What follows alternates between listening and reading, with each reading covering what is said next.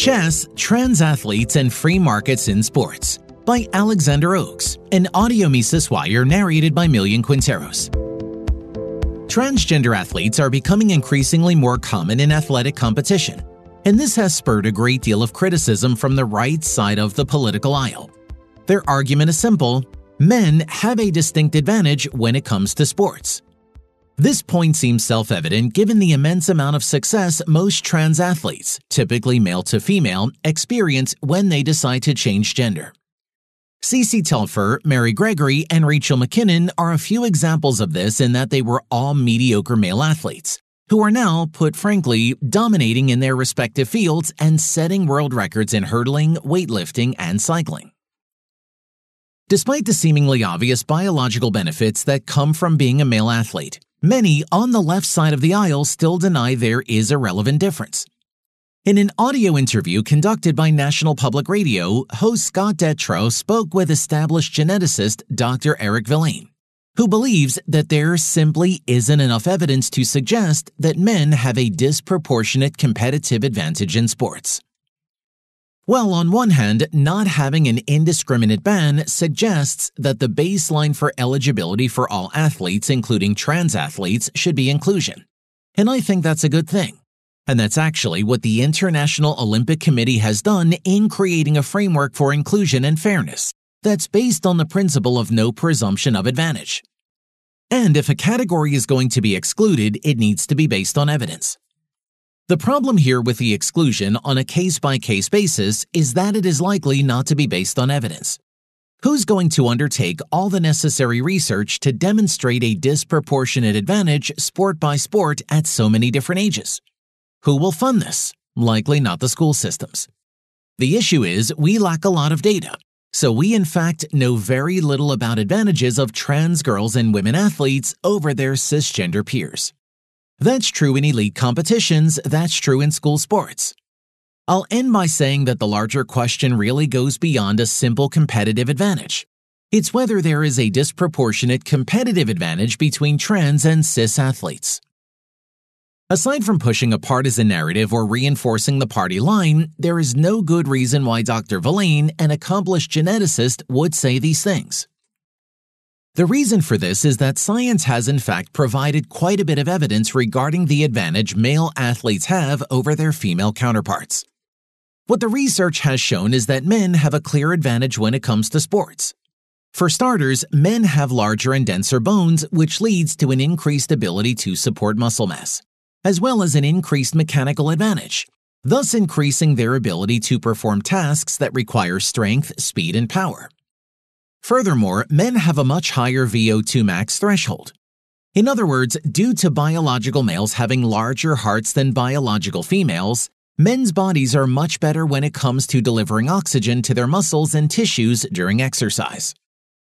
Now, the reason these two disproportionate advantages are important to note is that neither has to do explicitly with testosterone, which is the typical go to argument of anti trans activists. This is to say that, unlike testosterone, which can be increased or decreased via artificial means, bone density and heart size are not parts of the body that doctors can alter. In other words, they are clear cut and, more importantly, unchangeable advantages that no amount of gender confirming care can eliminate. As this evidence shows, it is not fair for biological males to compete in female sports. With that said, however, more and more male to female transgender athletes seem to be making the decision to switch proverbial teams. In some states, this is being heralded as brave and heroic, while in others, it's leading to serious legislative crackdowns. So, what is the proper way to handle trans athletes while pleasing both sides? Despite chess being a sport that no one really thinks about while discussing trans athletes, the International Chess Federation has recently found itself at the center of the debate by making the decision to effectively stop allowing transgender women from participating in women's competitions until further analysis can be made. This decision, though from an unlikely source, may have exposed an answer to this debate that will make all of this trans athlete stuff effectively a non issue. The reason for this is that chess has a unique aspect that most sports do not share. This aspect is an open section, which is a category in tournaments that allows both men and women to compete against each other. Per the International Chess Federation's decision, trans chess players will still be allowed to compete in these open sections, thus allowing them to continue competing despite their decision to transition. Could this be the answer America has been looking for? Think about it. People on the left argue that trans people are far more common than the average person realizes. More specifically, they say that the research suggests that 1.3 to 5% of the US population identifies as a gender different from the one they were assigned at birth. And that this number is likely higher, but due to underreporting, these people are still not being accounted for. Of course, people on the right have and will continue to deny these statistics and assumptions, but they don't want trans athletes competing anyway. So, as far as the left is concerned, who cares, right? Assuming that this argument is valid and there truly are this many trans people out there in the populace, well, when it comes to sports, why not just create open leagues?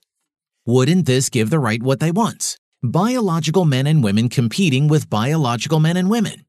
Wouldn't it also give the left what they want? A safe and inclusive place for trans athletes to compete. The answer as to why we do not have open leagues is probably that there are not enough trans people to fill the ranks of these divisions though the left will never admit it. But to be honest, this is an irrelevant and unconstitutional criticism of open leagues. You see, at the end of the day, the Constitution is all about protecting individual rights and free market principles. This, among other things, means protecting the right of women who are disproportionately affected by trans athletes to have fair and safe spaces. In addition to this, a free market operates via supply and demand. Therefore, if there are not enough trans athletes to support open sports leagues, well, then that is just unfortunately the way it is. And you don't get to infringe upon women's rights to remedy this. In closing, sports are all about meritocracy. In a way, they are a perfect example of how a free market should work. This is to say that sports are driven by a supply of talented athletes who meet the demand of the population's viewing preferences. Because of this, sports are highly competitive. This is why you don't see 5 foot 2 people competing in the National Basketball Association or overweight people competing in the 100 meter dash. So, if the integrity of sports is to be upheld while also protecting women's constitutional rights, which would mean not allowing athletes who are born male to use their inherent biological advantages against athletes who are born female. The only logical solution is to leave things up to the free markets by making a separate place for trans athletes to freely compete against one another. If you think this isn't a feasible idea, well, chess did it. For more content like this, visit Mises.org.